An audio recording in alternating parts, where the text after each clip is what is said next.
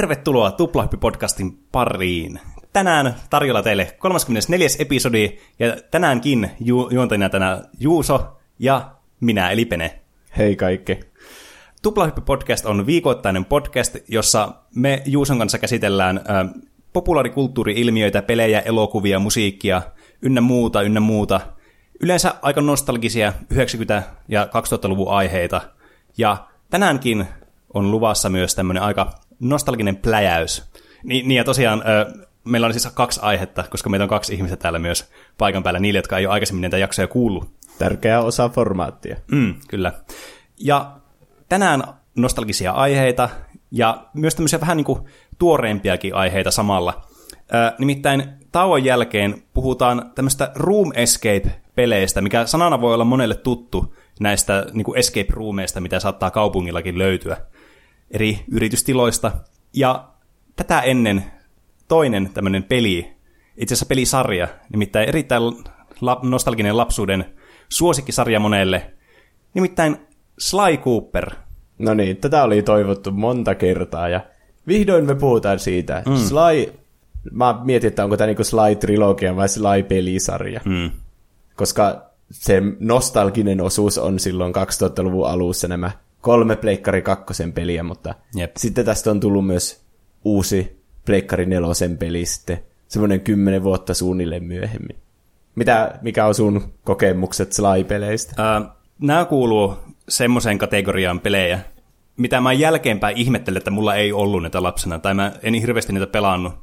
Mä, mutta mä tulin siihen lopputulokseen, ehkä johtuu siitä, että mulla oli niin paljon muitakin pelejä, niin sitten porukat ei vaan hommannut kaikkia pelejä mulle, mitä mä halusin. niin, niin. niin, mä sitten pelasin tätä aina kavereilla pelkästään. Musta tuntuu, että tämä oli ihan sikasuosittu Suomessa. Mm. Niin oli. Yksi syy varmaan, että näissä oli tosi hyvät suomenkieliset duppaukset ja muutenkin lokalisaatio oli viimeisen päällä. Mm. Mä pelasin nämä suomeksi. Yksi sekapeli on niinku englanniksi. Sitä mm. neljästä mä en ole varma, kun mä en ole pelannut sitä itse, mutta niin. Niin. Suomenkieliset duppaukset oli tosi hyvät ja näistä tulee semmoinen kiva piirrossarja-olo, niinku, tiedätkö, siinä mm. duppauksessa. Varsinkin kun ne ääninäyttelijät on ne samat, mitä on varmaan niissä kaikissa lastenohjelmissakin. Niin, aina paro, perus niin, joku viisi suomalaista ääninäyttelijää aina, mitkä on aika jotain aina Niin. joka asiassa mukaan.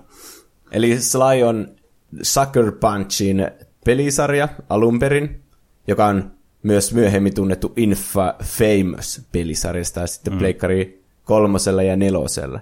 Ja niiltähän on tulossa syksyllä nyt uusi peli, se. Mm. Ghost of Tsushima. niin, se ei ole ehkä mulle niin kiinnostava, kiinnostava olo ei ollut tähän asti. Koska Sly ja Infamous on kyllä tosi hyvät pelisarjat. Mm. Ja ne oli aikaisemmin tehnyt jonkun Nintendo 64, jonkun aika obskuren peli, josta mä en tiedä kyllä yhtään enempää. Se oli joku ystävällisen robotin seikkailut tai joku semmoinen. Hmm. Mutta niin, Sly on tämmönen, se on kai niinku tasohyppely, hiiviskely, yhdistelmä. Mm. Joka, 3D. Niin, 3D, niin kuin kaikki tämmöiset Pleikkari kakkosen. Tämmönen ikoninen maskotti Jack and Daxterin ja Ratchet and Clankin ohella. Mm. Sly sijoittuu tämmöiseen, se on niinku normaali maailma, siellä on kaikki normaalit kaupungit, niinku Pariisit ja Venetsiat ja kaikki, mutta ei yhtään ihmisiä, Mm. vaan kaikki on tämmöisiä antropomorfisia eläimiä. Sly on pesukarhu, koska se kertoo niistä varkaista ja silleen, niin se on jotenkin osuva. Pesukarhut aina varastaa kaikkia roskiiksia ja kaikkea semmoisia. Kun on sä- tämmöisellä ennakkoluulolla ratsastamista. Niin.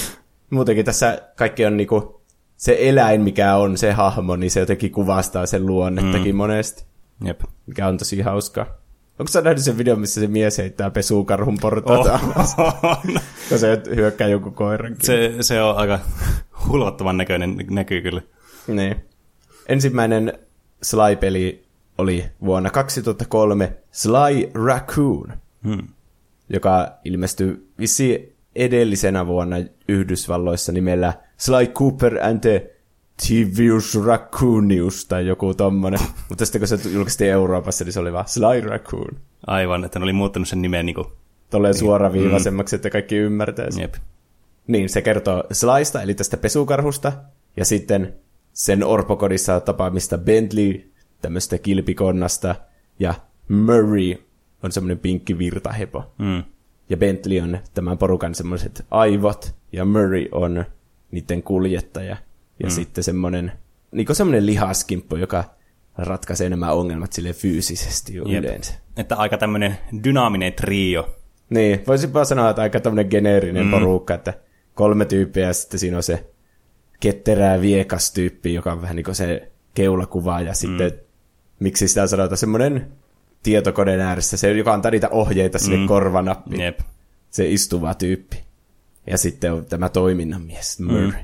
Niin, juonena tässä on se, että kun Sly, se pesukarhu, muistatko? Kyllä, muistan. Niin tulee tämmöistä pitkästä Cooperien suvusta, jotka on kaikki ollut tämmöisiä mestarivarkaita. Mm. Mutta ne on hyviä varkaita, koska ne varastaa pelkästään muilta varkailta. Ne on erikoistunut siihen. Aika tämmöinen spesifinen niin kuin, äh, erikoistumisala kyllä varkaille. Luulisin, että jos joku varkaiden koodi, että varkailta ei saa varastaa.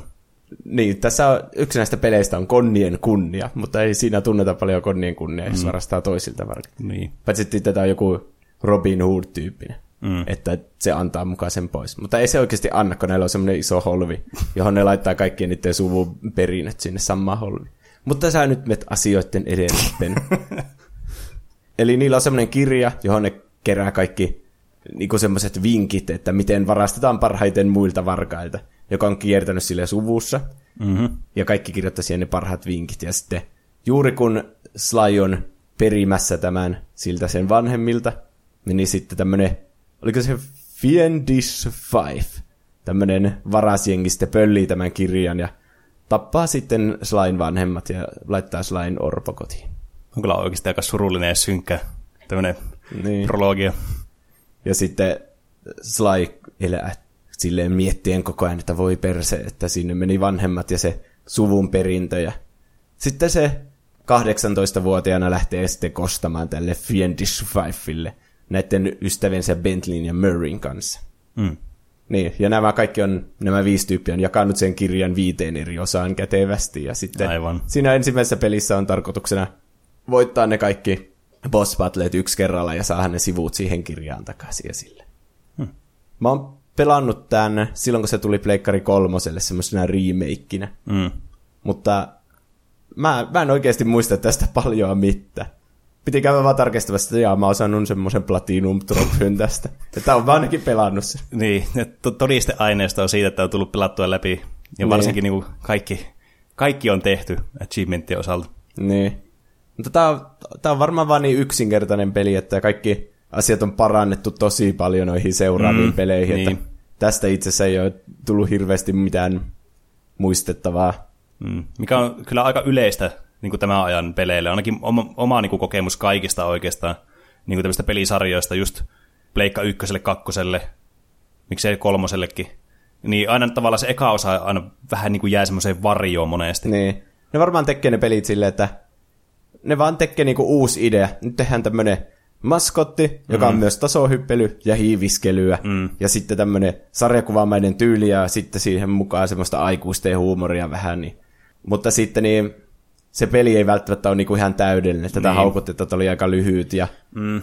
niin kuin jälkeenpäin, kun mä muistelen, niin se oli jotenkin tosi hämärä se peli, ettei siitä nähnyt, mitä siinä tapahtuu. Ja tämmöistä. Tietenkin, kun kaikki tapahtuu niin kuin yöllä aina, niin. nämä keikat ja sille. Mm. Ja on siinä tärkeä se Metal Gear Solid-tyyppinen, että niillä vartioilla on aina jotkut lamput ja mm. sitten pitää väistellä niitä. Jep. Kaikki pitää voi odottaa tuommoista. Mm. Mutta sanopa. niin, että kun sitä oli vaan sanomasta, niin tosiaan niin kuin aina kun tulee joku tämmöinen uusi idea sitten just, että mitä lähtee niin kuin tekemään, niin ehkä se on helpompi yleensä pitää sitä semmoisena yksinkertaisena, että saa niin kuin tämän sen peruspaketin kasaan sitten, ja sitten voi sen jälkeen alkaa rakentamaan ja rahastamaan sitten vähän paremmilla tuotoksilla sen jälkeen. Niin, ja muutenkin, että tulee arvosteluja vaikka siitä, niin sitten tietää, että mitä asioita mm. pitää lähteä parantamaan. Niin. Nämä pelit muuten tuli ihan vuosi vuodelta silleen peräjälkeen. Mm. 2003 ja 4 ja 5. Vähän niin kuin ne Crash Bandicootitkin tuli mm. silleen peräkkäin. Jep. Mutta niin tämä eka peli oli ihan semmoinen lineaarinen, että vetti vaan kenttää eteenpäin ja sitten no niin, seuraava kenttä mm. vettää sitä eteenpäin. Että nämä kaksi seuraavaa sitten ollut semmoisia avoimen Joo, ne, ne mäkin muistan just näiden ö, kenttien avoimuuden ja sitten nämä level designit oli myös tosi niin kuin, kiinnostavia näissä kentissä. Mm. Ja sopii hirveän hyvin näihin pela- pelimekaniikkoihin just tämmöisen tasohyppimistä ja sitten tätä hiiviskelyä, että miten hyvin oli niin kuin, yhdistetty näissä kentissä ja sitten itse niin tälleen pelimekaanisesti. Niin. Tämmöisissä stelttipeleissä on jotenkin kiva, että ne paikat tuntuu semmoisilta oikeilta paikoilta. Mm. Sitten ne vartijat niinku kävelee siellä semmoisia loogisia reittejä, tiedätkö? Niin. Mm. Ja sitten voi vähän niinku katsoa niitä sieltä jostakin katolta ja silleen, että no niin tuo nyt varmaan kääntyy tonne ja tuo tulee mm. tuolta ja silleen. Niin. Jep. Siinä on semmoista niin, semmoista fiilistä, että voi niinku oppia sen paikan kokonaan ulkoa, sen kartan. Mm. Ja se jättää pelaajalle semmoisen tosi niinku hyvän mielen tunteen, että se on niinku tavallaan itse keksinyt kaikki nuo piku kikat, mitä pystyy tekemään missäkin vaiheessa, ja se tuntuu semmoista palkitsevalta sitten, kun sä pääset tämmöisen jonkun missioni sitten läpi huomaamatta, niin jää hyvä fiilis sitten siitä itsellä. Mm. Niin tässä ekassa pelissä oli pahiksena Raleik, sammakko, Kovanaama, Bulldogki, Miss Ruby, tämmönen krokotiili, Pandakunkku, joka on panda. ja tietenkin Clockwork, eli tämä mekaaninen pöllö, mm. joka on tämän Cooperin suvun arkkivihollinen ja jotenkin se meni silleen, että se on tehnyt itsestä tuommoisen robotin, että se voisi niinku, se, se, on, se on niinku kilpaileva sen Cooperin suvun kanssa, mm. mutta sitten kun tällä ei ole mitään jälkeläisiä tällä Clockworkilla, niin se teki itsestä robotin, että se voisi elää niinku ikuisesti. Aivan. Sitten se on päättänyt hävittää Cooperin suvun maailman kartalta. Hmm.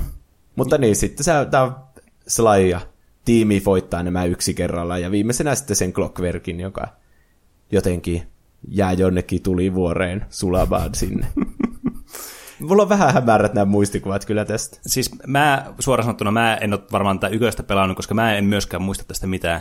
Ö, oliko tässä mahdollista pelata niillä muilla hahmoilla vai pelkästään Slylla? Ei, joo, tässä pelataan pelkästään Slylla Joo. Vasta.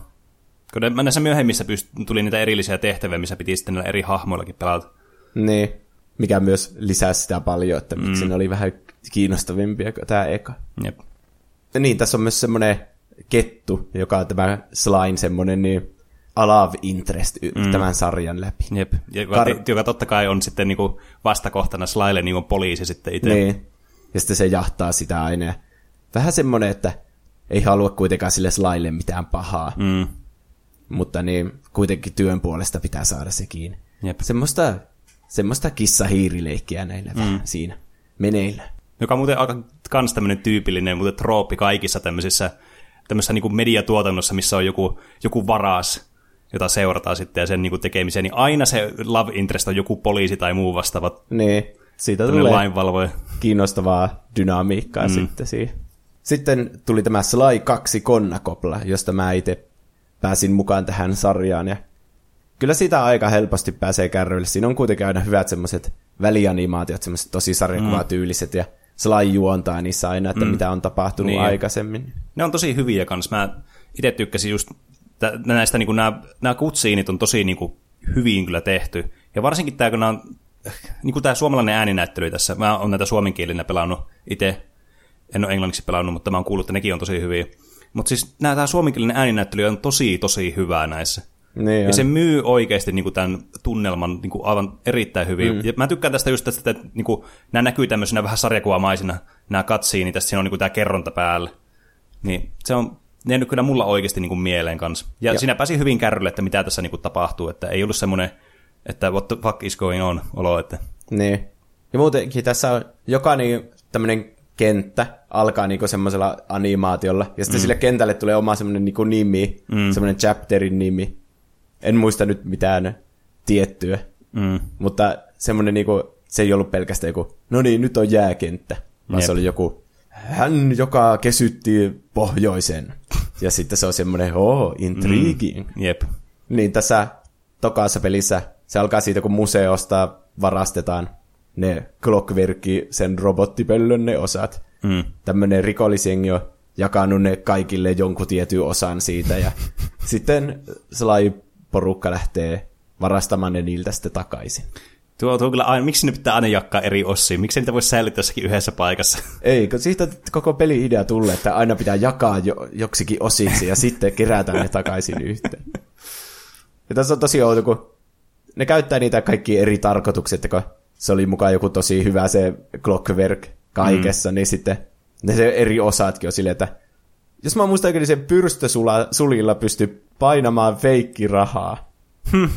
Ja sitten onko se, että se sydämellä tehdään jotain mausteita ja sitten sen silmillä voi hypnotisoida kaikki. Ja hmm. sitten nämä, tämä Claw Gang oli se ne viisi hmm. uutta varasta, jotka sitten jakaa nämä osat ja sitten hmm. sille. Nämä on Dimitri Lisko ja sitten Rajan, joku, joku tiikeri, mm. Kreivitar, semmoinen hämähäkki, Sean Bison, joka täällä olla niinku bisoni. Yllättävää. Ja Arpeggio, tämmöinen lintu, joka on tämän mm. porukan johtaja. Ja sitten se juoni eteni jotenkin sille, että se, ne eka mukaan käytti niitä omiin tarkoituksiinsa, että ne kaikki pahikset, mutta sitten siinä oli semmoinen salainen agentti, tai miksi sitä voisi sanoa, sillä Karmeliittalla oli semmoinen apuri, uusi tyyppi, mm-hmm. joku Neila, Niila, joku semmoinen. Mm-hmm. Sekin taisi olla joku tiikeri, semmoinen pinkki tiikeri. Aivan. Niin sitten sillä oli oikeasti juoni tämä Arpeggion kanssa tämän linnun, että se vähän niin kuin mukaan takavarikoi niitä sille poliisille, muistaakseni Aa, niitä osia. Niin Mutta sitten se oikeasti vei ne sitten sille Arpeggiolle, muistaakseni johonkin ilmalaivan tai jotain. Aivan. Semmoinen käänteisuijaus. Hmm. Eli tässä on ollut paljon jännitystä ja plot kyllä. Niin. Ja sitten siinä lopussa tulee vielä yksi plot twist, kun se Niila pettää vielä se Arpeggio, sen linnun. Oho. Muistaakseni se tappaa sen. Ja sitten se siirtää sen tietoisuuden siihen Clockwerkin ruumiiseen. ja sitten siitä tulee Clockla. Tämä on ihan Tuo crazy. kyllä käänteen tekevä kyllä mullistus. Tämä on ihan crazy tämä juoni oikeasti tässä. Nämä juonet tulee mulle, mulle ihan niin kuin yllätyksenä, koska siis mä vaan pelasin oikeastaan tätä gameplaytä pääasiassa, kun tietenkin jos menet kaverille pelaamaan jotakin peliä, niin hyvin vaikea on pelata silleen niin kuin, äh, tämmöisiä tarinapohjaisia pelejä sillä tavalla, että sä pääset niin kuin, tämän tarinan alusta loppuun. Niin. Että sä vaan pelaat semmoisia yksittäisiä pätkiä sieltä täältä, tai näet koko kaveri pelalla. Mm. Niin sitten pitää itse paikata kaikki nuo aukot, niin kieltämättä en olisi kyllä uskonut tuommoista käänteen tekevää niin mullistusta tuohon loppuun. Tätä kakkosta kehutaan tosi paljon siitä juonesta, mutta niin onhan se, on se myös hyvä. Siinä kuitenkin niin se niillä, jos mä lausun se oikein, se oli muistaakseni neula, mm. niin, niin kun se on eka sen karmeliittan kaveri, mutta mm. sitten se vähän niin kuin double crossaa sen ja mm. sitten on vähän aikaa se Slime gangin kaveri mukaan, mutta sitten se pettää nekin ja niin vähän aikaa työskentelee sille Claw-gängille, mutta sitten kun se Arpeggiollakin oli oma juoni, että se haluaa ne kaikki osat, mutta sitten mm. se pettää vielä sen. Ja tässä on tämmöistä aikamoisia niin kuin, käänteitä kyllä ilmassa. Mm. Sopivasti tuommoiselle varkaista kertovaan tuommoiseen peliin, mm. että kehenkään ei voi sille luottaa oikeasti. Mm.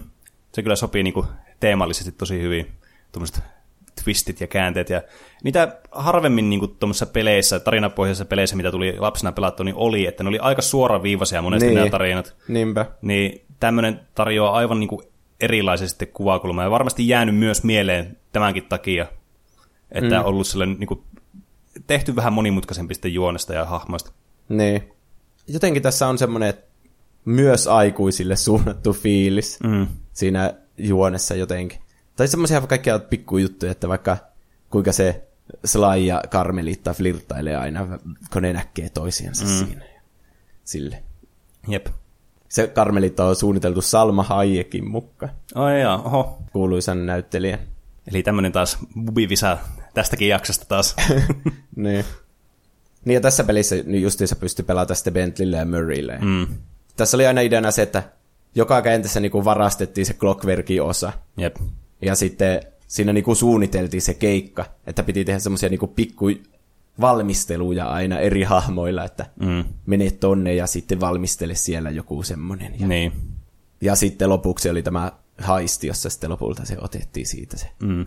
Paitsi, että muistaakseni ne kaikki sitten meni kuitenkin pieleen, kun se kuitenkin sai koottua sen Clockwerkin. Niin. Kaikki periaatteessa oli ihan turhaa, mutta mikä siinä? Yritys hyvä kymmenen. Niin. Tämmöiset haistipelit on kyllä myös semmoinen niinku, vähän harmillisen ehkä niin kuin pieni kategoria monesti ollut, ainakin niin kuin, niin kuin tämmöisten laadukkaiden pelien puolesta.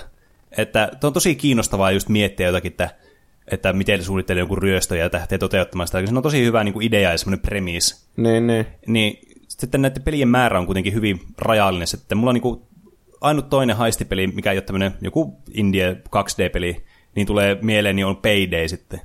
Hmm. Toinen, että tietenkin voitte fanit laittaa ehdotuksia jostakin haistipeleistä, koska mua ainakin kiinnostaisi itse Niin, pelata ehkä joku, niitä. joku GTA 5, Mm, niin, no siinä on niitä haisteja kanssa. mutta paljon myöhemmin. Niin. Mm. Muistaakseni mä perustelin mun porukoille, että miksi tämä peli pitää ostaa, että tämä on semmoinen tosi älyllinen peli, tässä pitää suunnitella niin semmoisia keikkoja. Tämä on niinku strategiapeli. Mm.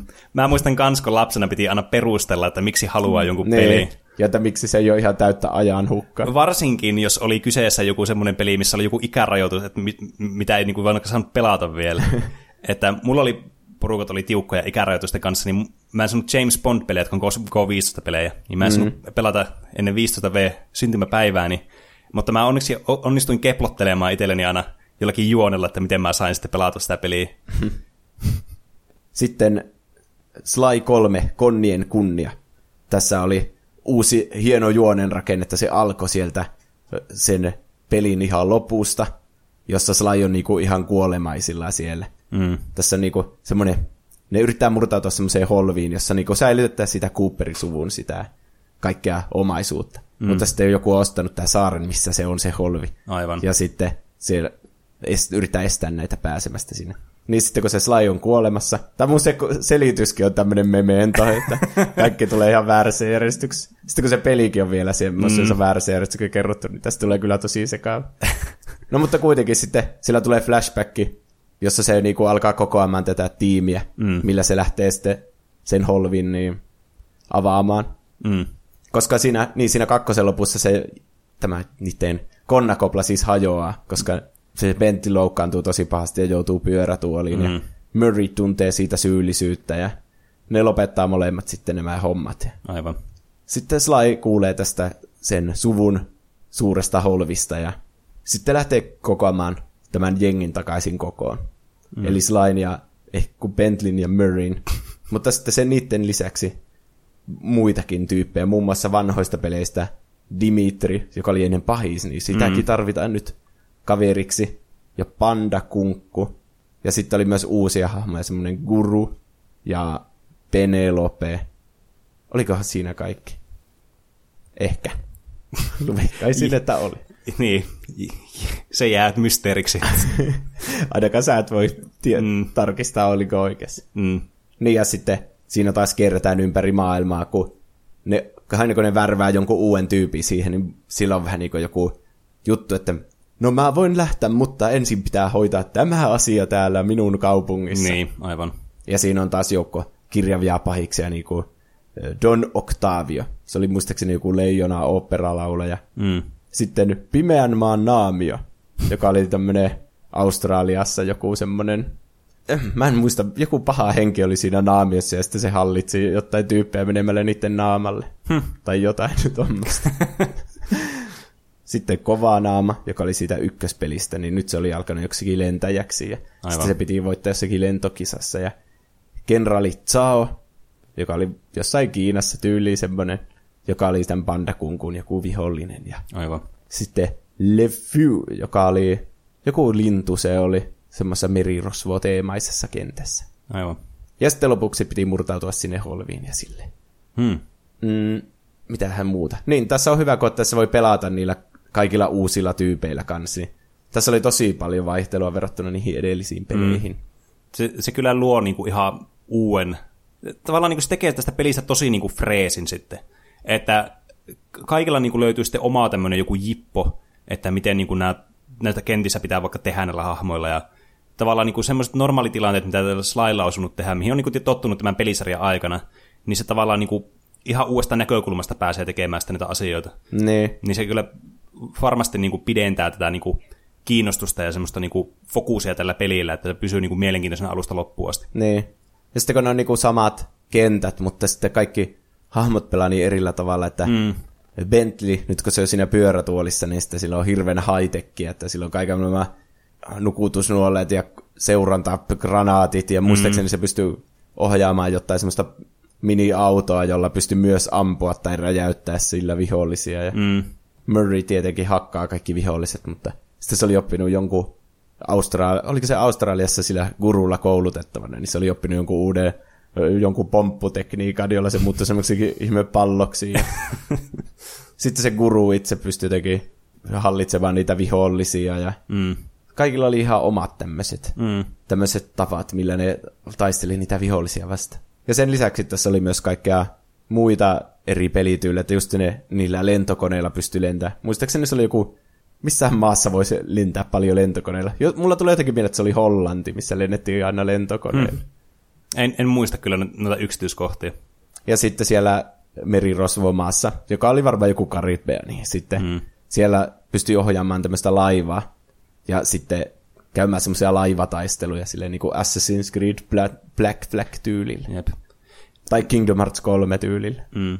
Näissä muutenkin on semmoinen samanlainen fiilis, niin kuin mitä tuli sitten myös näitä Assassin's Creedejä, mikä on myös syy, että miksi mä tykkäsin näistä peleistä, on se, että tavallaan kun näissä molemmissa peleissä on se, että tämä stealth on niin kuin tosi iso osa näitä peliä, mutta se, että tässä on niin kuin näitä tavallaan tämmöistä platformer-elementtejä mukana, niin se tekee tästä liikkumisesta todella niin kuin sulavaa ja semmoista, että sä voit aina hallita sitä tilannetta sille jollakin tasolla. Niin. Koska monesti näissä ongelma tämmöisissä stealth-peleissä on se, että sä, niin kuin vaikka Metal Gear Solidissa välillä on, että sun liikkuminen on kuitenkin aika rajallista monesti. Niin sä oot aina vaan luotat vaan siihen, että sun pitää vaan seurata näitä vihollisia ja sitten mennä niiden ohi, kun ne kääntyy jonnekin päin. Niin se on vähän semmoista monotonista aika ajoin. Mm. Mutta tämä tarjoaa niinku ihan uusia niinku sitten, tavallaan perspektiiviä siitä, siihen, että miten niinku lähestyy näitä tilanteita, tämä sulava liike. Niin. Ja tässä on kyllä se, että se tuntee itsensä kunnon badasseksi, varsinkin mm. siinä lopussa, kun osaa kaiken tosi hyvin. Jep. Tässä pystyy jotenkin ostamaan tai löytämään jotain uusia erikoiskykyjä, että aika peruslain tapa niin kuin, voittaa joku vi- vihollinen sille, niin kuin, joka ei ole huomannut sitä slaita vielä, Mm. on mennä sille selän taakse, ja sitten jotenkin eka se löi sen vihollisen ilmaa sillä sen kepillä, ja sitten heitti sen niskalenkillä Mm. mm. siihen kenttään, mutta Jep. sitten siitä kuului hirveä ääni, ja se hälytti kaikki vartijat sinne. Mutta sitten lopussa se osasi tyyli jonkun, että se paiskaa sen vihollisen ylös, ja sitten tekee semmoisen vitsin mustan aukon siihen se alle, ja se vihollinen vaan sille imeytyy sinne, ja semmoinen hirveä järkytys kasvoilla sille, mitä helvettiä. Mutta siitä ei kuulunut mitään ääntä. Ah, kyllä, tämä on paljon parempi luoda musta aukko tuonne, Niin, läimättä joku maahan. ihan huomaamatonta. Oi, oi. Ja sitten tässä kolmannessa pelissäkin tuli jotain kunnon twistejä, että se tyyppi, joka oli ostanut sen saaren ja vallottanut sen itselle, niin, eli se oli joku tohtori M, Mm. niin sitten se oli alun perin sen Slain isän, niin kuin, vähän niin kuin sen, se Bentley, semmoinen, Aivan. sen porukan aivot. Mm. Mm. Mutta sitten kun Sly vei aina kaiken huomioon, niin sitten sitä alkoi kyrsimään tämä. Mm. Ja sitten sen jälkeen, kun se Slain isä oli kuollut, niin sitten se oli halunnut tämä holvin itsellensä. Aivan. Mutta siihen kävi avaimeksi pelkästään se Slain keppi, ja Mm. sitten se ei ollut saanut sitä aikaisemmin auki. Mutta sitten tulee eeppinen taistelu, ja, ja muistaakseni Sly menettää muistinsa siinä, ja sitten, Kar- muistaakseni, voinko mä muistaa oikein, että Karmeliitta sitten on silleen, että kun se Sly on silleen, kuka mä oon, niin sitten se Karmeliitta on silleen, että "Ö, sä oot mun poliisipartneri, tervetuloa poliisifirmaan mukaan. ja sitten ne alkaa silleen legitisti mm. seurustelemaan ja kaikki. Siis mullakin on tommonen tosi harmaa muistikuva tuosta. Että ei, et, en, en mä usko, että sä oot elänyt missään niin, tämmöisessä niin taskuulottuvuudessa tuon suhteen, jos mullakin tulee tommonen muistikuva, vaikka mä en niin näitä tarinoita alusta loppuun asti pelannutkaan pienen. Muistan nähneeni just näitä ko- kohtauksia aina, kun oli kaverilla tai pääsi itse pelaamaan aina välillä. Niin. Niin, eli Sly menetti muistiin se, ja sitten Karmelitta kanssa pääsi yhteen mm. sille. Paitsi, että muistaakseni se oli huijausta, että jotenkin lopussa se iski silmää sille Bentlille, että hää? Aa, Niin. hyvin mahdollista. Tämä pelisarja on täynnä twistejä, niin mm. ei voi koskaan tietää, mikä on totta ja mikä ei. Ja sitten Bentley oli niinku yhdessä sitten lopussa sen Penelopen kanssa, Hmm. joka oli joku semmoinen hiiri, Hmm. joka oli myös semmoinen, aika semmoinen nörtittävä muistaakseni, niin sitten ne oli täydellinen pari yhdessä. Hmm. Ja niin, niin sitten, sitten 2013 tuli se Sly Cooper Thieves in Time, koska niin kolmosen lopussa myös tämä Bentley keksii aikakoneen. Mä en tiedä, se oli, tuntui niin randomilta, ja sitten kun Sly nelosta ei tullut kuitenkaan ikinä, Niin. niin kun, tai silloin pienenä, niin sillä, että häh, mitä, mikä tuo aikakone juttu oli? Tuohan on Mutta niinku ihan täydellinen huijaus, niin, koska se voi olla, että ne oli matkustanut ajassa eteenpäin vahingossa, niin sitä peliäkään ei sitten tullut silloin, kun se olisi pitänyt tulla. niin.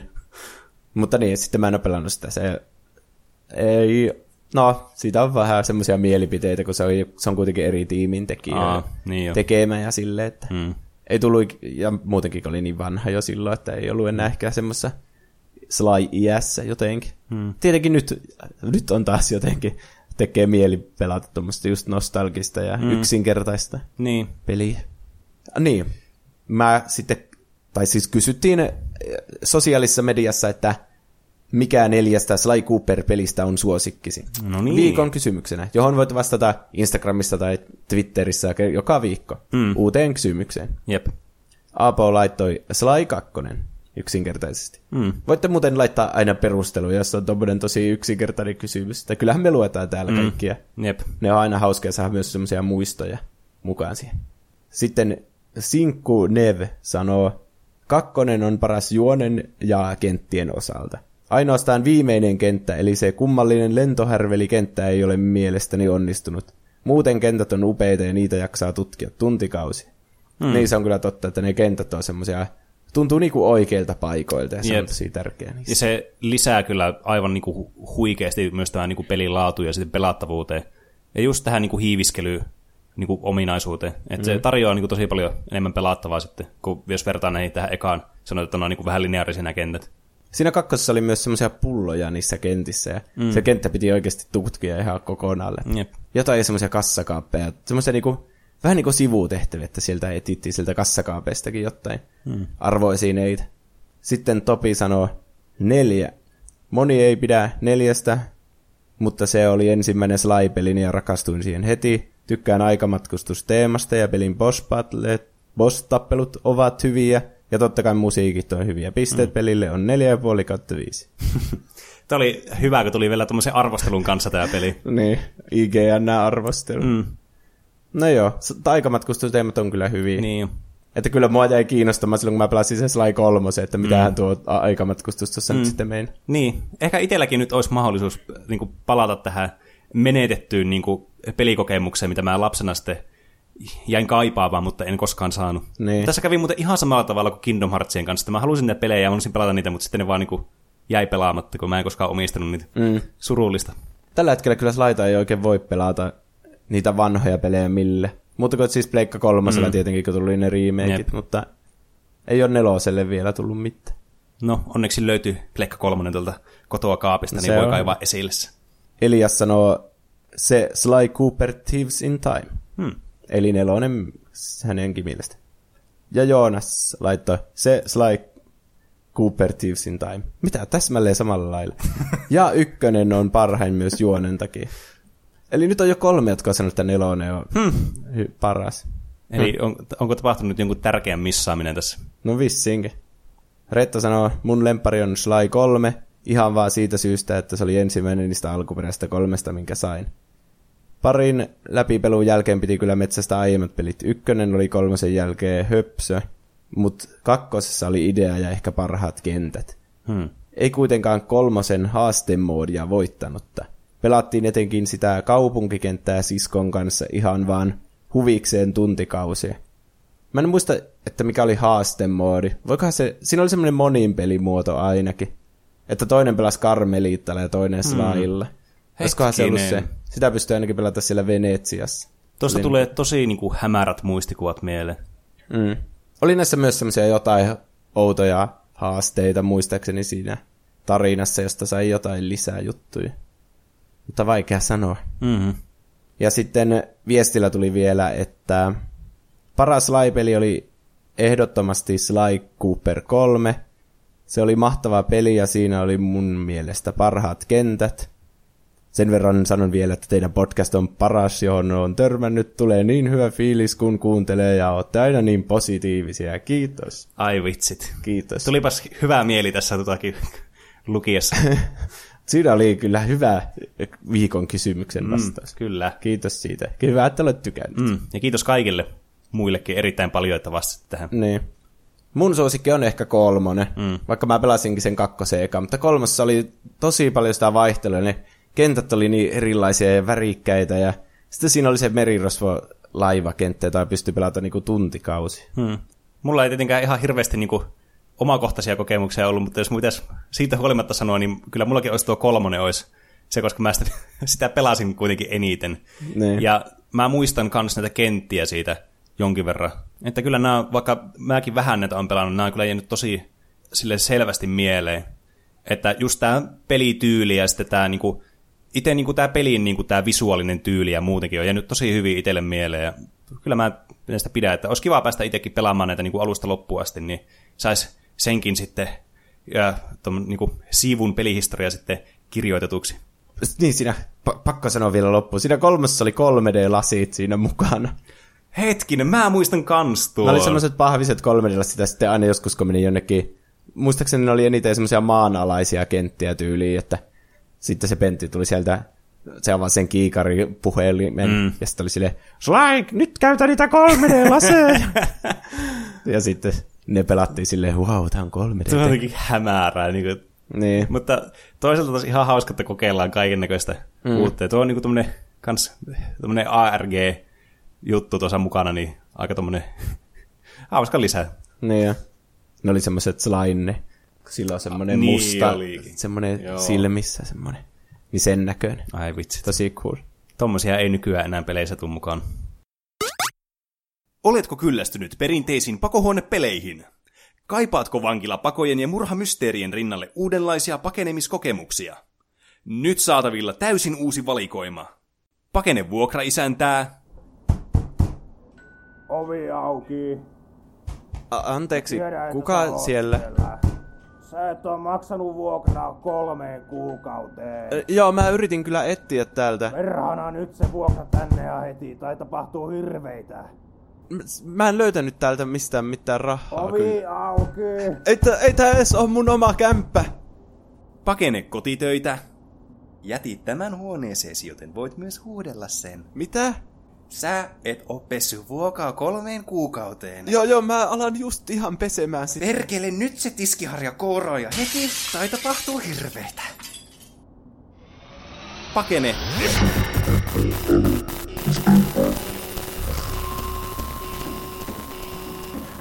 Niitä ei kuulu enää. Taisin karistaa ne kannoiltani. Äh? Voiko tuo olla? Sukkula? Vapauteeni!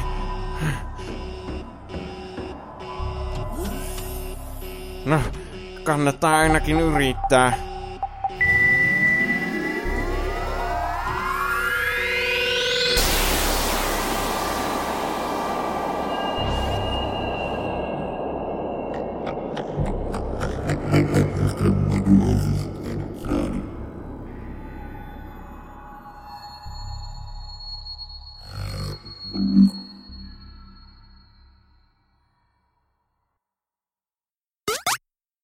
Niin, sitten päästään näistä Slain konna keikoista päästään tämmöisiin toisenlaisiin keikkoihin, eli pakohuone keikkoihin.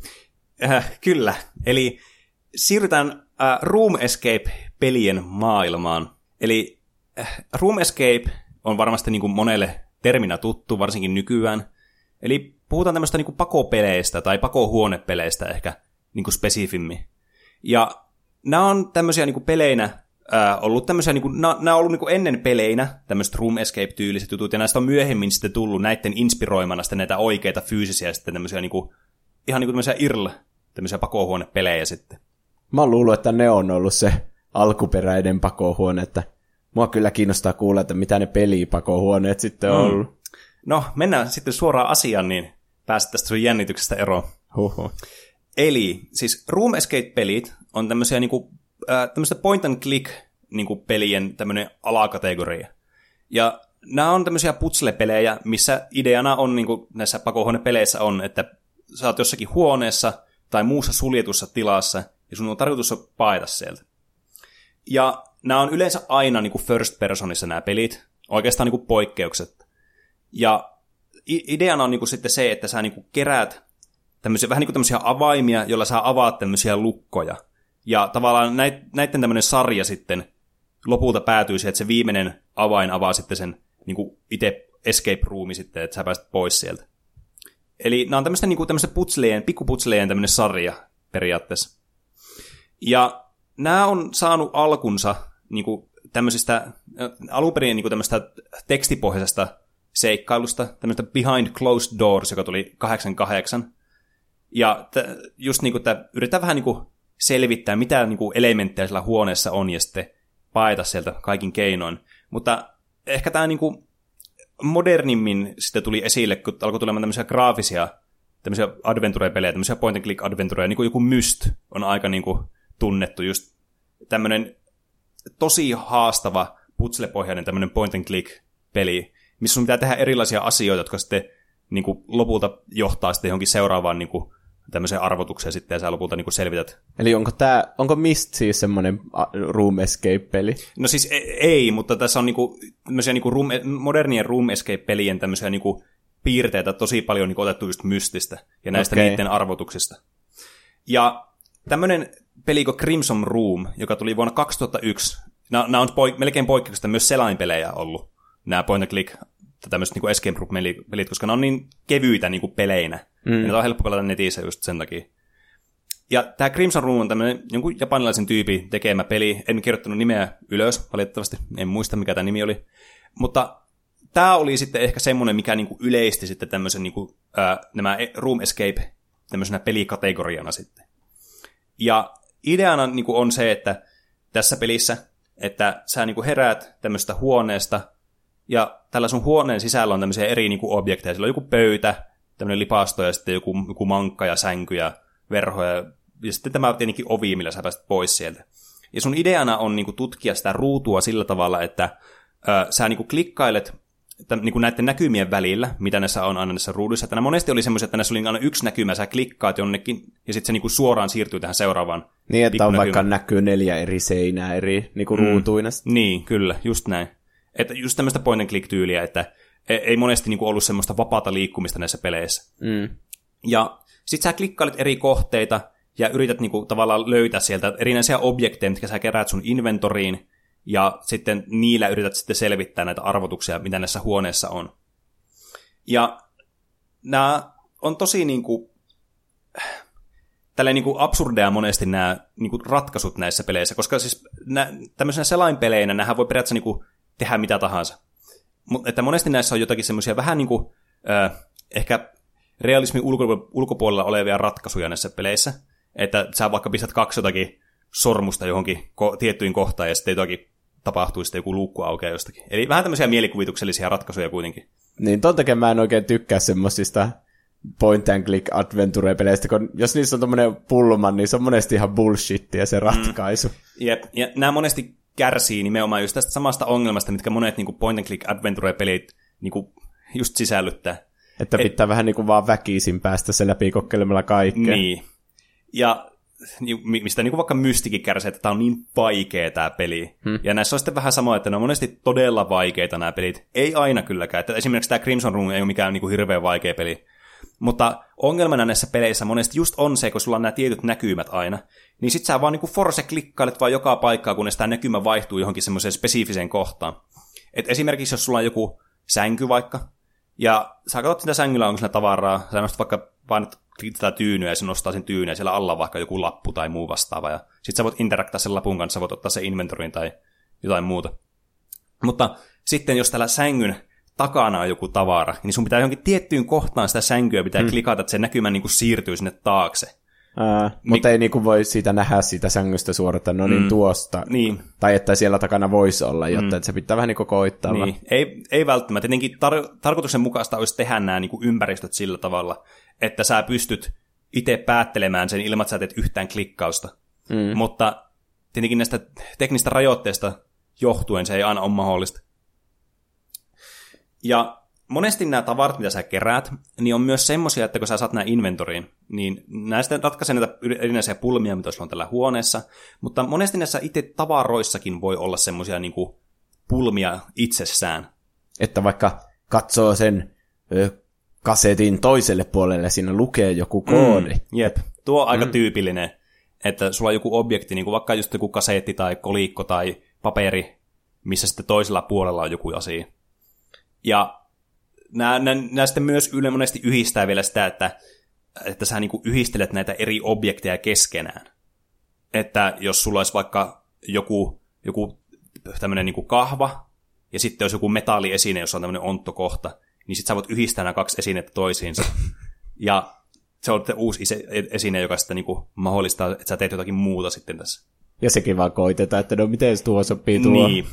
Että nä- näissä on vähän semmoinen ongelma. Mä pelasin näitä lapsena siis tosi paljon, mä tykkäsin näistä peleistä. Kun nämä on tämmöisiä kuitenkin kevyitä putsle-pelejä ja näitä on helppo pelata missä tahansa, oli tietokone siihen aikaan. Ja mobiililla nykyään tietenkin vielä helpompi olisi. Mutta äh, muakin kyllä ärsytti monesti se, että kun nämä on niin tosi absurdeja, että miten sä niin selviät jostakin tilanteesta. Että mikä olisi semmoinen paha esimerkki, mikä tuli, tuli mieleen? No, no yhdessä kohdassa oli esimerkiksi jossakin pelissä, taisi olla semmoinen, että sulla oli tämmöinen paperin palanen, joka sä sait eti tässä alussa, ja sitten vasta ihan täällä lopussa sä olit lukenut jonkun origami-kirjan, ja sitten kun sä olet klikkailla sitä paperia, niin sä alkoi tekemään sitä joku origami, ja se piti laittaa johonkin oh. paikkaan, ja sitten se teki jonkun niin, mutta se ei että... tehnyt sitä origamia tietenkään ennen kuin niin. sä olit lukenut se origami-kirja. Niin, hmm. että vähän semmoisia niinku, to, tosi kummallisia, ja näitä on niinku ihan lukemattomia lisää kanssa, tämmöisiä vastaavallisia, yhdet kaksi esinettä, mitkä tuntuu jotenkin tosi irrallisilta toisiinsa, ja kappas kummaa sä oot yhtäkkiä tehnyt jonkun uuden esineen, ja sitten se ratkaisee sulle tämä ongelma. Mutta niin, tässä sitten monesti sitten sortuu tämmöiseen spämmäämiseen ja tämmöiseen niin kuin, äh, pikselihunttaamiseen. Hmm. Eli sä niin kuin, yrität jokaisen pikselin vaan niin käydä läpi vaan tällä hiirää ja ränkätä sitä hiirtä niin kuin viimeistä päivää. Että se oli vähän semmoinen, joka vei pois tästä, että just, että tavallaan sä voit forsettaa tämän pelin paljon helpommin kuin tämmöisen niin kuin oikein pakohuoneen, mutta toisaalta taas tosi työläästi ja sille niin kuin tosi tämmöisellä epätyydyttävällä tavalla. Niin. Niin eihän sitä oikein saa silleen mitään, jos se vetää läpi silleen rämpäämällä kaikkea niin. mahdollista. Mutta sitten taas toisaalta, jos ne arvotukset on semmoisia, että niitä ei voi keksiä mm. niiden vinkkien perusteella, niin sitten mm. se on vähän turhauttava.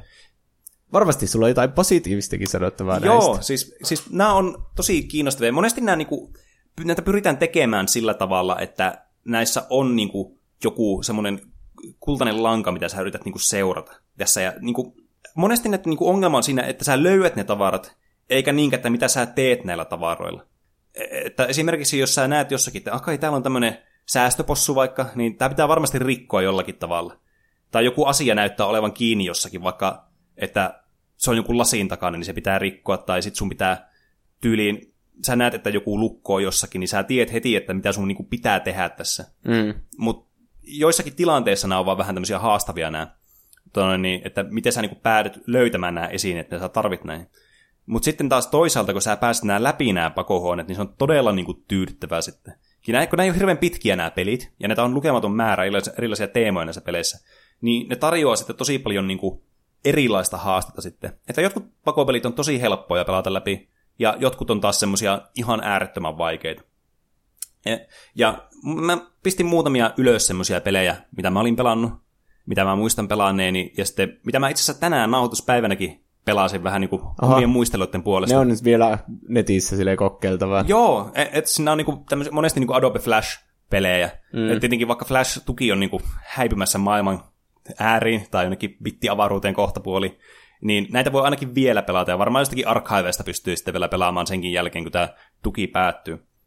Mutta tämä Crimson Room, josta mainitsinkin, mikä on niin kuin tämä, joka starttasi tämän niin kuin suosion näillä peleillä, niin oli yksi näistä peleistä, mitä mä itse asiassa tänäänkin pelasin. Ja tämä oli kyllä ihan niin kuin samanlainen kokemus kuin silloin viimeksi. Tietenkin nyt näissä on vähän semmoinen ongelma niin kuin salapoliisipeleissä ja muissa tämmöisissä putslepeleissä, että kun sä oot per- kerran pelannut sen pelin läpi, niin se vähän niin kuin tavallaan poistaa kaiken haasteista pelistä. No niin, niin. E- että se on, näiden uudelleen pelattavuus on huonoa kyllä. Mm. Et, se olisi mahdotonta tehdä mitenkään, että ne vaihtuisi vähän ne, että mi, missä järjestyksessä tai mitä pitää tehdä mm. milloinkin. Niin, ainakin näillä resursseilla, mitä näillä Flash-peleillä on. Niin. Et se on niinku näiden semmoinen ikävin puoli, mutta toisaalta taas sitten se tuntuu semmoiselta, niinku, että sä, kun sä pääset sen läpi sen pakohuonepeliin, niin se on niinku, sä oot tehnyt sen ja sä oot läpäissyt tämän arvotuksen, niin se on niinku semmoinen omalla tavallaan semmoinen tosi paljon niinku tyydyttävä fiilis sitten kanssa mutta tosiaan tämä Crimson Room, niin kuin äsken selitinkin, tämä on tämmöinen punainen huone, mihin tämä sijoittuu, missä niin kuin herätään tämmöistä sängyltä, ja sitten tutkitaan tätä ympäristöä sitten yritetään niin kuin laittaa näitä tavaroita tähän äh, sun inventoriin ja sitten selvittää näitä arvotuksia, miten sä pääset eteenpäin tässä. Mä ehkä, näissä kun mä selitän näitä, niin mä spoilaan näitä, että miten nämä ratkaista, että jos tykkää näistä tai haluaa pelata näitä pelejä, niin äh, aina kun tämän pelin kohdalla, niin voi sitten vähän, vähän niin kuin noita pääpointteja sitten kiertää tästä. Niin, niin tämä Crimson Room kuitenkin on semmoinen niin kuin, tosi tyypillinen tämmöinen punainen huone. vähän pelottavakin lapsena varsinkin, kun tää, aina kun sä löydät niinku uuden esineen, sä avaat vaikka laatikon, niin kuuluu semmoinen ääni, ja mä olin ihan paskat housussa peniikkana tästä. Tuommoinen perus halpa kauhupelien tapa säikäyttää. Mm. Mutta tämä oli tosi yksinkertainen peli, tämä ei ole melkein niinku yhtään vaikea. Että sä vaan, tässä on vaan vaikeus, että sä vaan löydät ne tavarat ja yrität löytää jostakin sängyn takaa joku pariston ja sitten yhdistää vaan niitä tavaroita keskenään. Ja tässä oli semmoinen tyhmä semmoinen putsle, missä sä löytät tämmöisen laatikon. Ja siinä on kaksi reikää, tai semmoista niinku kaksi, tämän laatikon päällä on kaksi tämmöistä niinku painettua kohtaa, jotka menee niinku syvemmälle kuin tämä itse pää, mm. niinku päällys. Niin on kaksi tämmöistä reikää ja sitten tämmöinen pidempi osuus sitten. Niin tässä pitää laittaa kaksi sormusta tähän ja sitten joku ihme palikka vaan tähän, niin sitten se aukeaa se laatikko. Häh? Joo. No niin. Että nämä on tämmöisiä asioita, mitä nämä, sitten nämä oikean elämän niin kuin escape roomit ei oikein voi toistaa. Koska luonnollisesti mikä sua estää avaamasta tätä laatikkoa. Niin. Mutta niin, niin hmm. tämä sitten teki tämmöisen projektio sitten, josta sitten löysi tämmöisen salaisen nappulan tästä seinästä, jo, joka vasta tässä vaiheessa sitten niin kuin, ä, antaa sun triggeröidä tämän tavallaan tämmöisen kassakaapin, minkä sä löyt tältä seinän takaa, e, että sä et voi forsettaa tätä ennen tätä että monesti näissä niin kuin yritetään tehdä kuitenkin nämä pelit sillä tavalla, että ne vaatii ne tietyt niin kuin stepit ennen kuin sä voit tehdä jonkun tietyn asian. Just sen takia, että sä et voi vaan niin kuin vahingossa päästä tätä tosi nopeasti läpi niin, ja niin. missata koko peliin periaatteessa siinä. Mm. Mutta mulla kävi tässä semmoinen legendarinen hetki, niin kuin pelihetki, legendari gamer momentti niin sanotusti, minkä mä muistan aivan ilmielävästi. Tämä viimeinen kassakaappi, mikä tässä tulee, niin tämä tarkoitus olisi selvittää tämä koodi ilmeisesti tämmöistä niin verkkosivuista, mikä lukee tämmöisessä niin kuin paperilapussa, minkä sä löydät sieltä huoneesta, jossa on urli tämmöiselle nettisivulle. tämä urli ei toimi nykyään enää, että ei kannata edes kokeilla. Tai, tai voi kokeilla, mutta ei Mutta onko se oleellinen sen ratkaisussa? On, koska sieltä saa sen numerosarjan tähän. Ai jää. Hm. Ongelma, mä en tajunnut sitä silloin. Ratkaisu, mä arvasin mun syntymävuoden ja se meni oikein. Oho, ja mä olin, siis mä en voi oikeasti uskoa, että kun mä pistin, mä pistin sen mun syntymävuoden, niin kuin syntymävuoden ja sitten se avautui se kassakaappi, mä olisin, että mitä helvettiä, että ei tää se voi tiesi olla. mun syntymävuoden? Niin, niin tää oli jotenkin aivan semmoinen, semmoinen hetki, mikä mulle on jäänyt oikeasti niin kuin, niin kuin syvälle mieleen. Niin kuin, hmm. Mutta, että, mutta tämä on tämmöinen, että mitä on tosi vaikea kertoa missään keskustelussa, kun tämä tuntuu niin oudolta asialta. Niin mä erittäin iloinen pääsin kertomaan tästä, tästä escape roomista, ja pääsin vihdoinkin avautumaan tästä mun legendarista pelihetkestä. Aikamoista. Mm. Mutta tämä on tosi tämmöinen yksinkertainen, että sä löydät tavaraa, yhdistät se ja laitat johonkin ja sitten avautuu joku uusi logero. Ja sitten lopulta saataan kassakaapi auki ja silloin ruuvimeisseli, ja sitten sä sillä pystyt avaamaan tämän oven nupia päästä pois tästä ovesta. Voitat pelin. Yes. Ö, mutta näitä on, nämä on yleensä aina sijoittuu tämmöiseen johonkin huoneeseen, joku tämmöinen vähän kummallisen näköinen olohuone tai makuuhuone tai vessa tai joku muu tämmöinen... Niin kuin... Mutta siellä ollaan niin kuin aina vankina kuitenkin, Joo, kyllä. sieltä pääse pois. Mm, ja nämä on monesti niin kuin just yksi huone. Mutta sitten on olemassa myös semmoisia pelejä, missä on niin kuin useampi huone. Ö, yksi, mikä mulla tulee mieleen, on tämmöinen Ice Escape. Ja näissä monesti näissä peleissä on nimessä mukana tämä Escape, että ne niin kuin yhdistää tähän genreen. Ja että ne löytyy jollakin Googlella kaikki niin. helposti. Ja tämä oli semmoinen, missä ollaan tämmöisessä äh, niin kuin Pohjoisnavaan tämmöisessä tutkimuskeskuksessa, tämmöisessä niin kuin tukikohassa. Ja sä pääset niin kuin, tavallaan koko tukikohan niin kuin, ympäri, tai siis niin kuin, tällä sisällä liikkumaan sitten, kun sä vaan niin kuin, avaat näitä eri paikkoja eri tavalla. Et, että tämä muistuttaa enemmän sitten tämmöisiä niin kuin point and click adventureja just sen takia, että kun täällä on niin monta tavallaan niin kuin paikkaa, mihin sä voit mennä, ja eri asiat vaikuttaa eri paikoissa, riippuen, että mitä sä teet. Mutta mä muistan tämän siitä, että tässä oli muistaakseni jotenkin kauhuteemoja mukana, ja varsinkin niin sä tiedät tämän kulttiklassikon... The Thing. Kyllä. Niin. Niin semmoisia samanlaisia viboja tässä pelissä oli. No kuulostaa heti, kun puhut jostakin arktisesta tutkimuslaitoksesta. Niin. E, että mä en muistaakseni päässyt suurinta osa näistä peleistä läpi, mistä mä keskustelin nyt, mutta niin kuin kuitenkin, että näitä on niin kuin erilaisia näitä ympäristöjä, missä voi sitten pelata. Että yksi semmoinen kanssa, mitä mä pelasin, oli semmoinen, mistä piti paita niin kuin autosta. Sä oot autosisällä lukossa. Mm. Mutta pelimekaanisesti nämä on niin kuin kaikki ihan identtisiä keskenään. Että ainoastaan tämä muuttuu tämä ympäristö ja tavallaan mitä sillä ympäristössä voi tapahtua.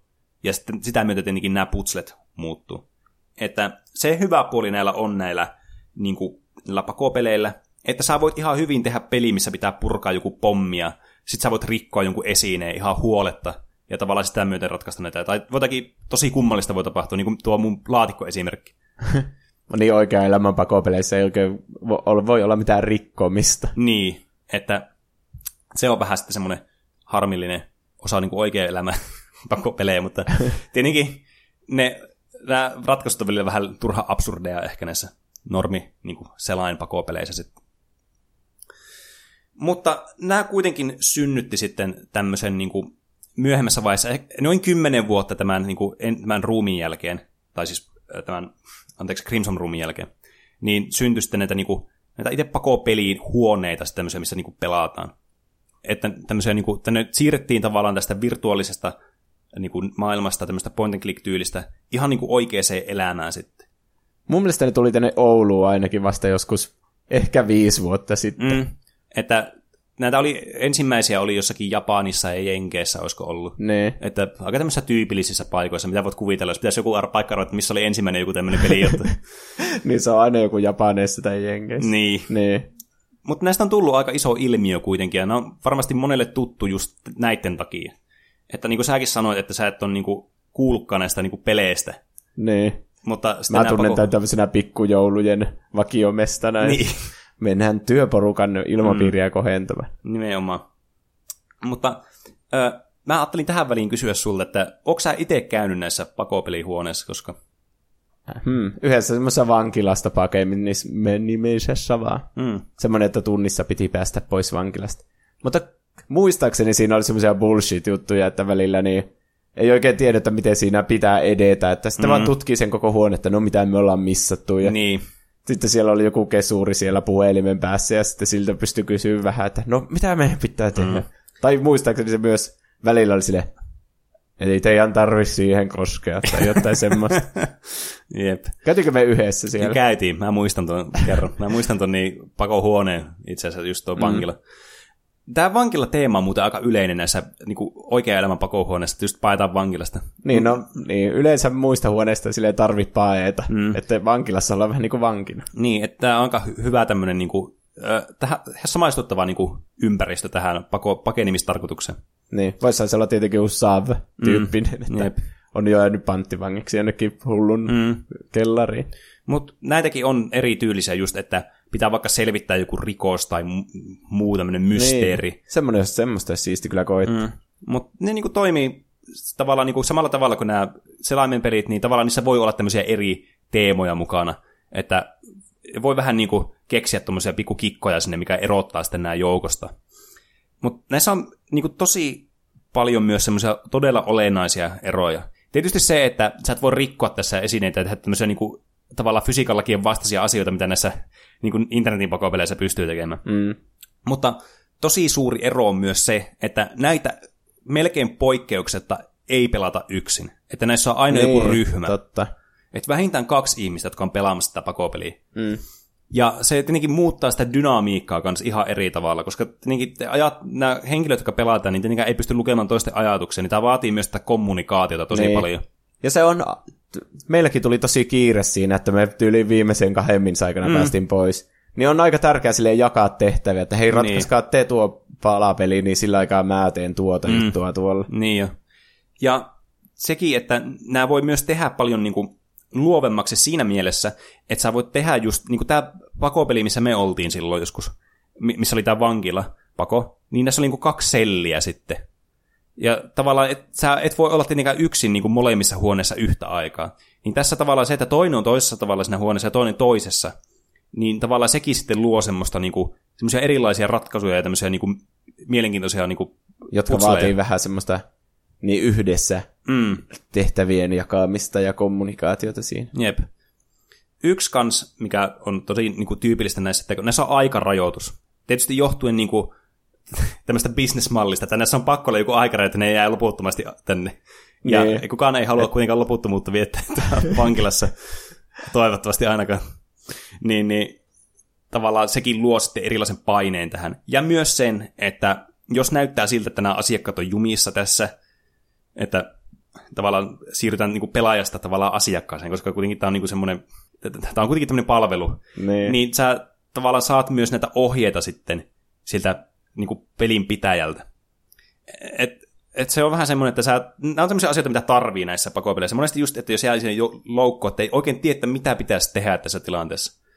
Niin se on sitten eri asia, jos sä pelaat näitä Flash-pelejä, niin sä voit katsoa nämä ratkaisut, että mitä tässä kohdassa pitäisi tehdä niin netistä. Mutta se tavallaan pilaa sen koko pelin saman tien, kun sä et ole itse keksinyt sitä. Niin. Että ne on vähän sillä mielessä myös erityylisiä kans, että tavallaan tässä se sosiaalinen elementti on aika paljon tärkeämpää. Ja just se, että tavallaan, että ratkaiseeko sä jonkun putsle niin kuin ihan itse, niin ei välttämättä ole niin kuin se kaikista tärkeä asia. Että se tavallaan se kokonaisuus on se tärkeämpi kuin se tavallaan ne palaset siinä. Et, että jos sä pelaat tätä yksin tätä peliä, tämmöistä pakohuonepeliä selaimessa, niin ei se tunnu miltä, jos joku kertoo sille ratkaisu johonkin yhteen, yhteen niin kuin pulmaan. Niin se voi tuntua että tavallaan, että se pilaa sitten sen koko huoneen sulta tavallaan. Että sä, oot niin kuin, että sä et nähnyt sitä koko vaivaa siihen peliin. Niin. Mutta sitten, jos menee vaikka tunniksi jonnekin, niin olisi kyllä kuitenkin kiva nähdä kaikki, mitä siinä vähän niin kuin on. Niin, nimenomaan. Ei kukaan koita samaa pakohuonetta uudesta, Niin. niin kuin semmoista irl-pakohuonetta. Mm, jep. Hmm. Et se on myös sitten semmoinen, mitä niinku tavallaan, mikä on vähän eri tyylistä sitten kuitenkin. Näissä on myös sitten tavallaan semmoisiakin mahdollisuuksia, mitä tämä fyysisyys tuo tähän, että esimerkiksi näin voi tehdä semmoisia fyysisiä esteitä, tavallaan, mitkä sun pitää niinku jollakin tavalla ylittää tai niinku päästä läpi. Että mulla tuli yksi esimerkki mieleen tämmöistä pakohuoneesta, missä mä oon ollut, joka oli kans itse asiassa vankiselli. Niin tässä sitten oli vielä tämmöinen kohta, missä piti niinku väistellä tämmöisiä laasereita, tämmöisiä niinku sensoreita, tiedätkö? Niin, Aika cool, kyllä. et sä voit tämmöistä tehdä jonkin point and click peliin, kun sä vaan klikkaat sitä ja sit se on tavallaan niinku, mikä pointti sillä on. Mutta Niin. sitten kun sä oikeasti teet tämmöisen fyysisen jutun siinä, niin se tuntuu myös semmoiselta paljon niinku mukaansa tempaamammalta. No mitä jos sä osut semmoisen laaseri?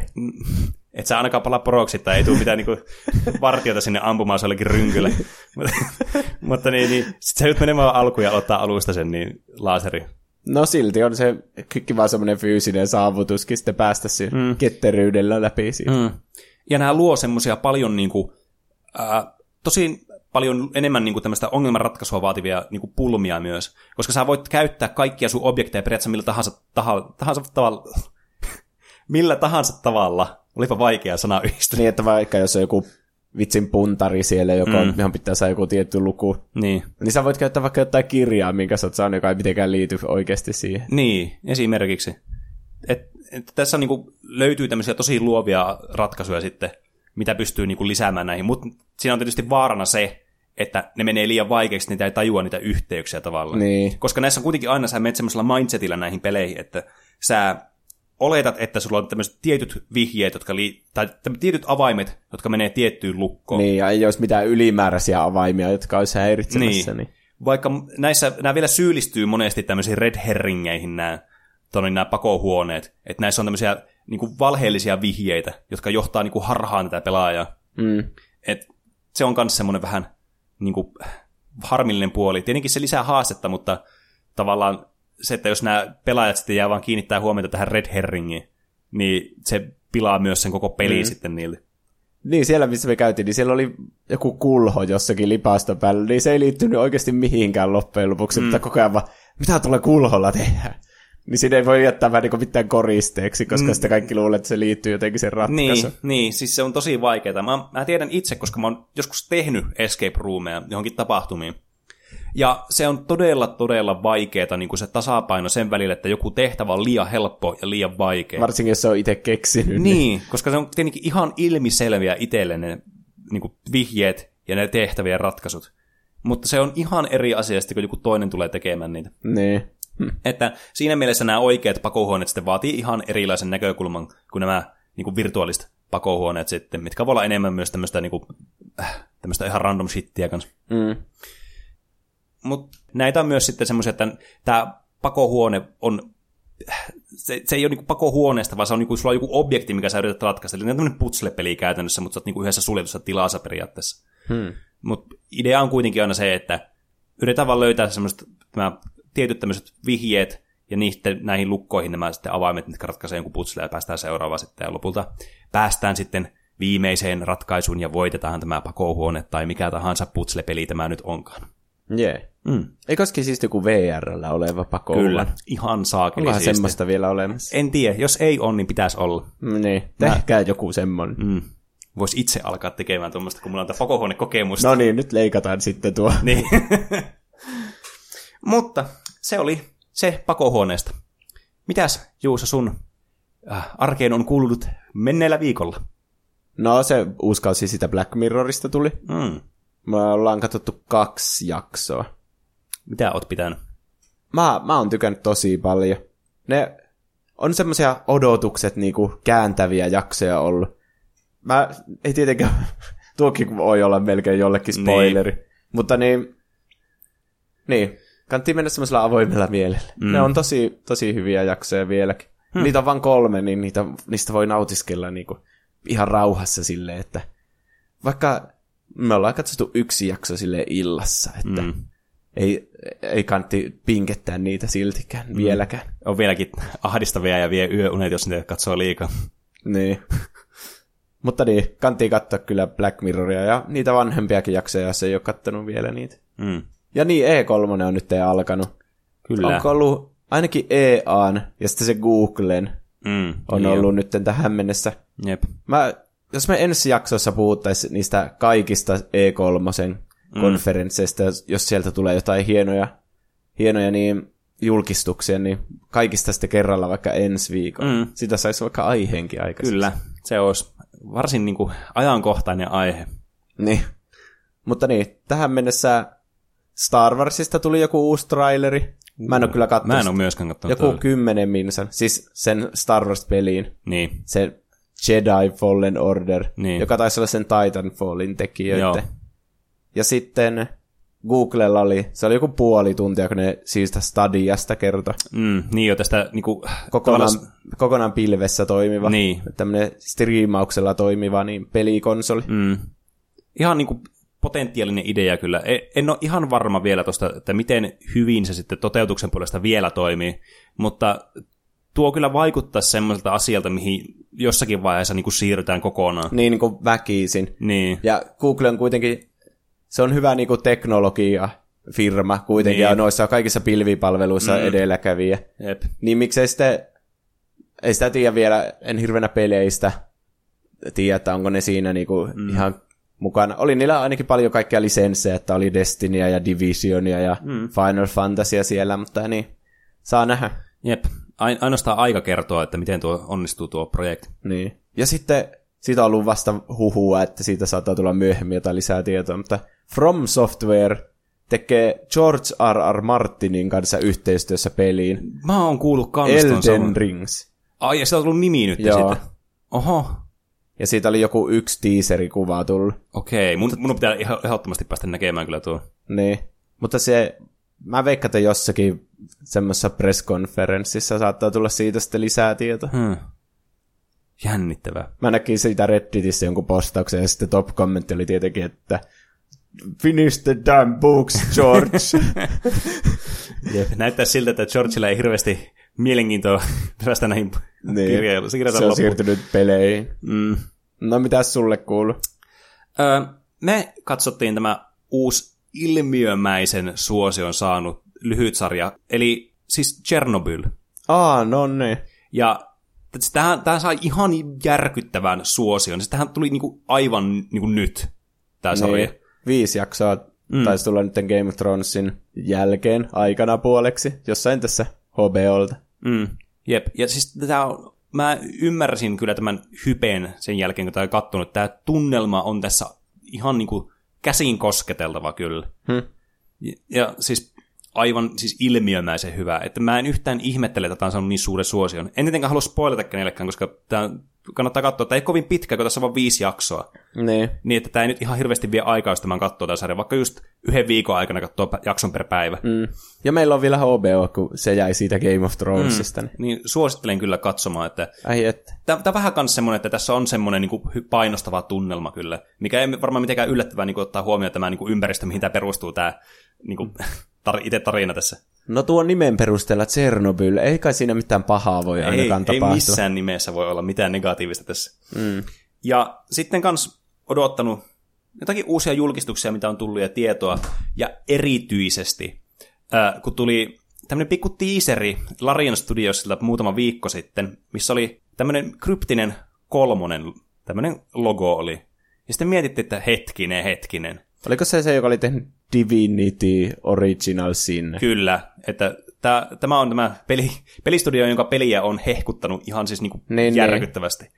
Niin julkaisi pikku traileri, tämmöisen teaser-traileri, joka paljastui, että tämä peli, joka ne alkoi julkaista, niin on Baldur's Gate 3, mikä on siis tähän niin D&D Fantasia Loreen sijoittuva tämmöinen Aa, peli, no mikä on niin. tullut niinku, minkä edellinen osa on tullut niinku 20 vuotta sitten. Hmm. E, siis, ja tämä näyttää aivan, siis tietenkin tämä on traileri, tämä on tämmöinen cinematic traileri. Tämä näyttää aivan niinku huikealta, ja lisäksi tämä niinku niin suuret odotukset tämä pelistudioa kohta, just niinku RPG-peleistä, miten niinku uskomattoman hyviä pelejä ne osaa tehdä. Että tässä on niinku todella, todella iso hype kyllä nyt päällä, ja mä en malta odottaa, että saa vähän pelimateriaalia tästä. Se kuulosti tutulta se nimi, mutta mä en ole tuota D&D-yhteyttä kyllä Mm. Nythän me ollaan vähän tutustuttu D&D-hen, niin mm. ehkä tuo pelikin voisi kiinnostaa mua sitä kautta. Mm. Huh. Että tätä mä odotan kyllä erittäin innolla. Ja tietenkin myös E3 tarjoamia uusia juttuja sitten, että pääsee niistä sitten kuulemaan. Hmm. Me halutaan myös kuulla teiltä, katsojilta tai kuuntelijoilta ehkä pikemminkin.